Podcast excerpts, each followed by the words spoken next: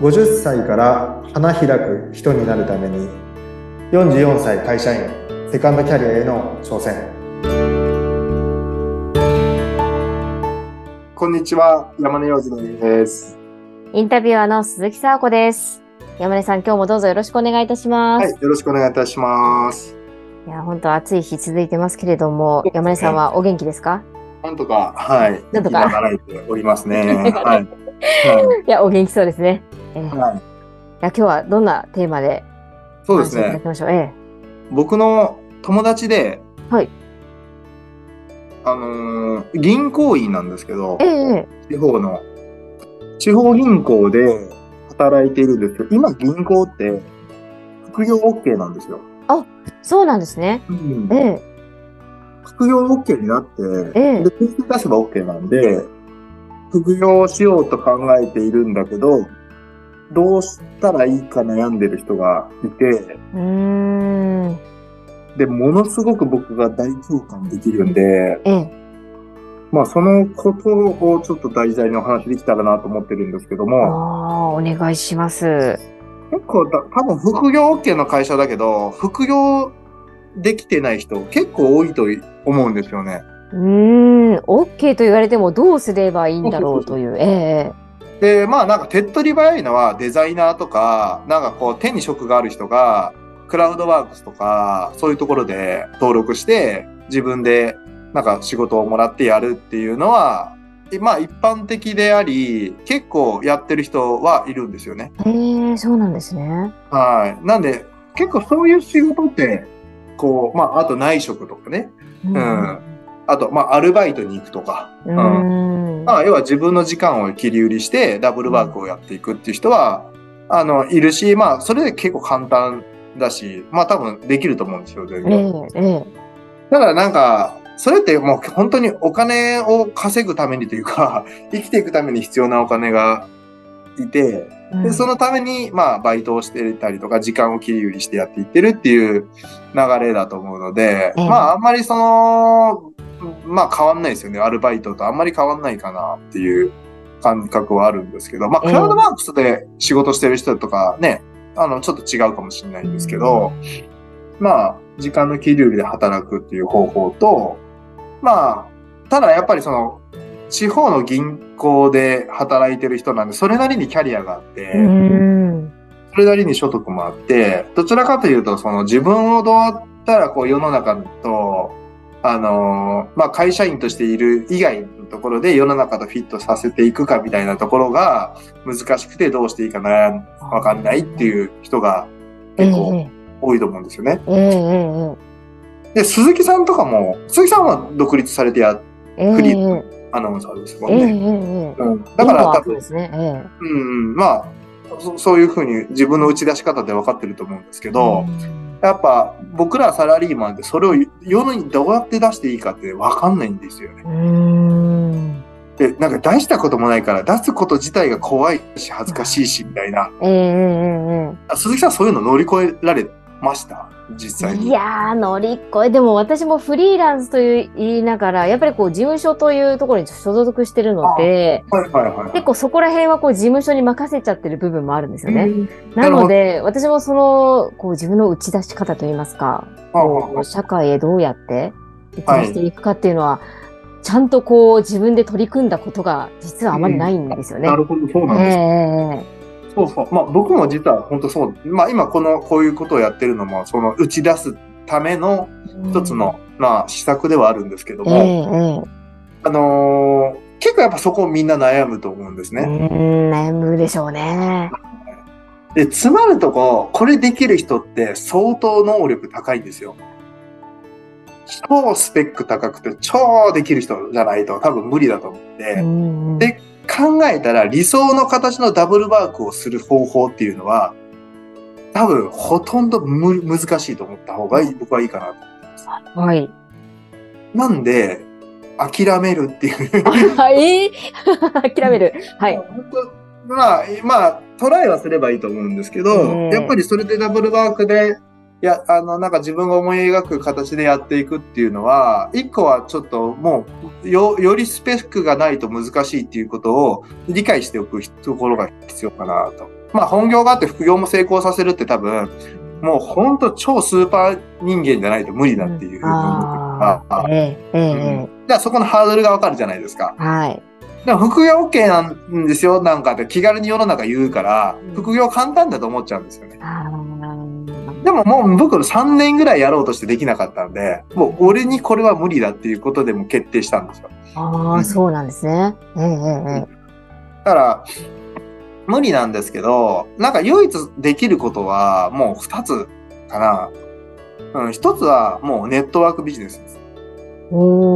もうー。友達を紹介していって、一つのこう、システムつなぐっていう形で、もう頑張って、そのネットワークのその、どういったらいいんでしょうか。そういうなんかいろいろあるじゃないですか。健康食うんとか、ええ、ええ、うんそういうところにもどんどんどんどん人をつないでいって、ええ、うんもう人を紹介するだけで、まあ、やる人がいれば、それでどんどん膨らんでいくので、ええ、えうえん、それをまあ、2、3年本気で頑張れば、あの、権利収入として、まあ、まあ、いくらかは入ってくるような状況を作れるんで、ええ、ええ、あのー、ネットワークは、まあ、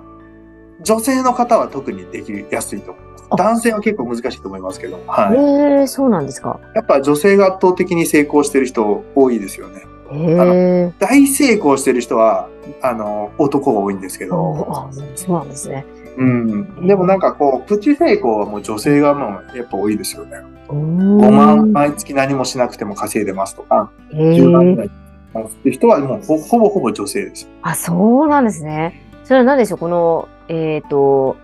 ココミュニケーション能力的なところなんですかそうなんですよ。だから、女性は多分、その、マルチで、マルチ機能はつ備わってるんですよ、男、男より。あおっしゃってましたね、そういえば。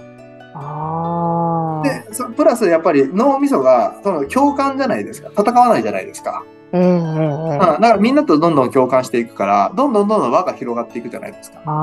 あ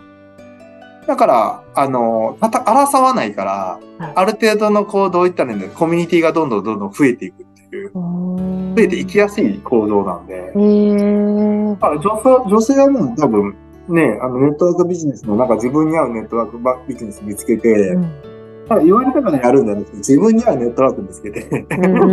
それでやるのが多分一番僕はなんか、あの、まずはできるかなっていうのがありええます。はい。それは一つ目。そうですね。で、二つ目は、まあ男、とこれは男性だと思うんですけど、もうあともう不動産投資ですね。ああ。不動産投資。これはもう買えばいいんで。まあ言っちゃえばそうですけどね。なんですよなかなかそれだけなんですよ。あー買うだけか。でもはいなかなかやっぱりね、あの、安い買い物ではないので、こうね、二の足を踏んでしまいそうですが。そうなんですよねうん。だから、まあ、でも本当そこだけです。だから、その能力いらないんですよね。能力いらない。能力いらないんですよ。不動産投資をする上では能力いらなくて、買うだけなんで。 いや でも、なんかそこにこう、コツみたいなのってやっぱりあるじゃないですか、きっと。はいはいはい。うん。っていうのは特に関係ないんですかとりあえず買いなさいと。そうですね。え一番のネックは、本当買わないことだ。が一番の、なんていうんですかねえ、リスクリスリスクというよりかは、いやいや、もう何も手に入らないです。買わなかっあーあ、リスクじゃないか。ああ。ええでもね、なんか失敗したらどうしようとか、失敗、たああ、そうそうそうそう、わかりました。でどうしてももうね。まあ、よく出てくる僕の話で出てくるブロックの話なんですけど、ここで出てくるのが、要は借金ブロックがあって、借り入れをしてはダメだっていう、うんこのブロックがあるので、それをどうするかだけなんですね。ああ、そうか。はい僕も10年変えずに、あの、も、もやもやしながええら、 その借金ブロックが取れなくて、ずーっとあー悩んでたんですけどええ、ええうなるほど。 これをね、金、買っちゃえばわかるんですけどうん、こんなもんみたいな。あ、実際に買ってみて、あ、うんこんなもんかと。あの、何を俺悩んでたんだろう、これにっていう。 10年も悩んでたけれども。買える権利持っているのに、サラリーマンである程度安定収入があって、で、貯金もそれなりにあったら、買えるのに、なんで俺は買ってこなかったんだろうって。まあ、そのいくのブロックがどうしても始めなかったんですね。やっぱ借金をしたらダメだ。うん失敗したくないっていうものすごい自分の中のブロックがあったんで、はい。これを取るのがすごく難しかったんですけどえ、えいやー、そうでしょねえだって例えば1000万の物件にしても、1000万の消費物件買うってすごい怖いとう。思いうじゃや、ないですか怖いです。ええね。でも、3000万の住宅ローン組めるんです。僕、まあ、家は結構十何年前に買ったんですけど、ええ三まあ、3000万の住宅ローンは簡単に組めるのに、ええうん。まあ、簡単じゃないかったですよね。いろいろ、まあ、なんか葛藤はありながら、うんそうそう言ったんですけど、でも、ほとんどの人が今、家、持ち家って持たれてる人結構多い、多いです。うん、ええ賃貸に住むよりもや安いから買っちゃえみたいな人結構多分多いんえで、え持ち家の人多いと思うんですけどえ、えでも、で、銀行も今緩いから、銀行も金貸してるんですよね。うん。だから、あの、か借り、借りるんですけど、うん顔欲しいってなったら、急、極端にもっとハードル上がって、ええうん、多分1%ぐらいしか持って、1%持ってないんじゃないですかね、多分。日本人口の投資物件持って、不動産。あ、そうなんですね。だと思いますね。ちょっと、パッと持ってないんですけど。ええっええてことは、その借金をしてはダメっていうブロックが働いているんですけど、それさえ取っちゃえば、あと買っちゃえ、買っちゃうだけなんですよ。が、簡単に言いますね。はでも実際に買ってみると分かったということは、まあじゃあまずは、買ってみることをお勧めするということですい、かそうなんですよね。買ってみることなんですようね。ーん。ただわかるというか。ええで、不動産なんて、例えば5000万で買ったとしても、5000万の価値を買うわけじゃないですか。うん。うで、不動産腐らないんで。ん。はい。って考えたら、5000万の借金をして、5000万の物件を買ってるんですようん。で、5000万の価値があるものを5000万で買ってるわけだから、マイナスじゃないじゃないです か。まあそうですね。ちゃんとそれは自分のところにあるわけですからね、そのそねう、ですね資産は。えええだから、例えば、ロレック、250万のロレックスがあって、にもう絶対これ価値下がらないと。で、鈴木さん今0円お金持ってないから、う250万円無金利で貸しますよと。えうん。で、買いますかってなった時に、どうしますいやー、買わないかな。 あー、買わないですよね。はい。でも、そこ、皆さん多分買わないと思うんですよ。えでも多分不動産分かってる人はこれ買うんですよね。だって、あ、250万のやつを250万で借金して買うんでしょ。だったら、まあ、価値が下がらないって分かっとけば、ええまあ、下がるかもしれないけどと思ったら、うんうん。まあ、それをジャッジはするかもしれないですけえど、うん。多分そういう感覚なんですよ、不動産って。あしかしかもそのロレックスが、なんかこう、なんていうんですかね、月々何本か稼いでくれるんですよ。あ。あー、まあそうか。動かすだけで、月々、えまあ3万円ぐらい稼いでくれて、ええで、その250万の借り入れを、その3万円から返していくんです。えうーん。まあ、そう言われてみたら、大丈夫かなって大丈夫でし思ょってくる、きますね。で、なまあ何年かそれで返していって、例えば借金が250万から180万に減るじゃないですかえ。えそしたらそのロレックスは250万なんで、70万、それを250万で売れば70万儲かるじゃないですか。えええええ鈴木さん何もしてないんで、買っただけじゃないですか。 あー、なるほ どね。不動産買う人、この考え方ができるかどうかだけの。あー、もうじゃあ本当にマインド、捉え方ですね。そうなんですよ。だから成功するか失敗するかってもちろんありますけど、えええバブルの時ものすごいなんかあの土地があ莫大に上がってそれでなんか損したっていう日本のそのねなんかなんか負のでなんか歴史がずっとあってそれをずっとみんな埋め込まれててえあで投資は怖い危ない不動産なんか危ないってなってるんですけどー、ええええ今は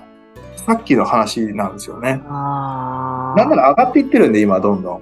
これから。うんロレックス250万で買ったやつが300万、400万って今なっていってるから、まあね、さっき、あの、まあ、どんどん、そのお金の価値が、まあ、下がっていってるっていうよりかは、まあ、そうそうそう。インフレ傾向じゃないですか、今。らで考えたらもうどんどん価値は、もう物価は上がっていくんで、ええもう今買っとけなんですよ、本当は。なるほどね。すいません。でもじゃあ何かこう副業やってみたいなっていう方はその今おっしゃったネットワークビジネス不動産投資がまずはおすすめですよということです。うん。てか、それぐらいしかできないんじゃないかなと思っちゃったんですね。でもなんか、かどうしてもねなんかこんなことやってみたいなってのがあったら、そっちもでも試してみる価値あ、はもちろんもちろん。そうですうよん。ね。それでいけたらめちゃくちゃラッキーですよね、その人ね。ああ、うんえええただやっぱみんなに再現性がないというか、うん、そ超特殊能力がある人だと思うんですそれでできる人ってえええうん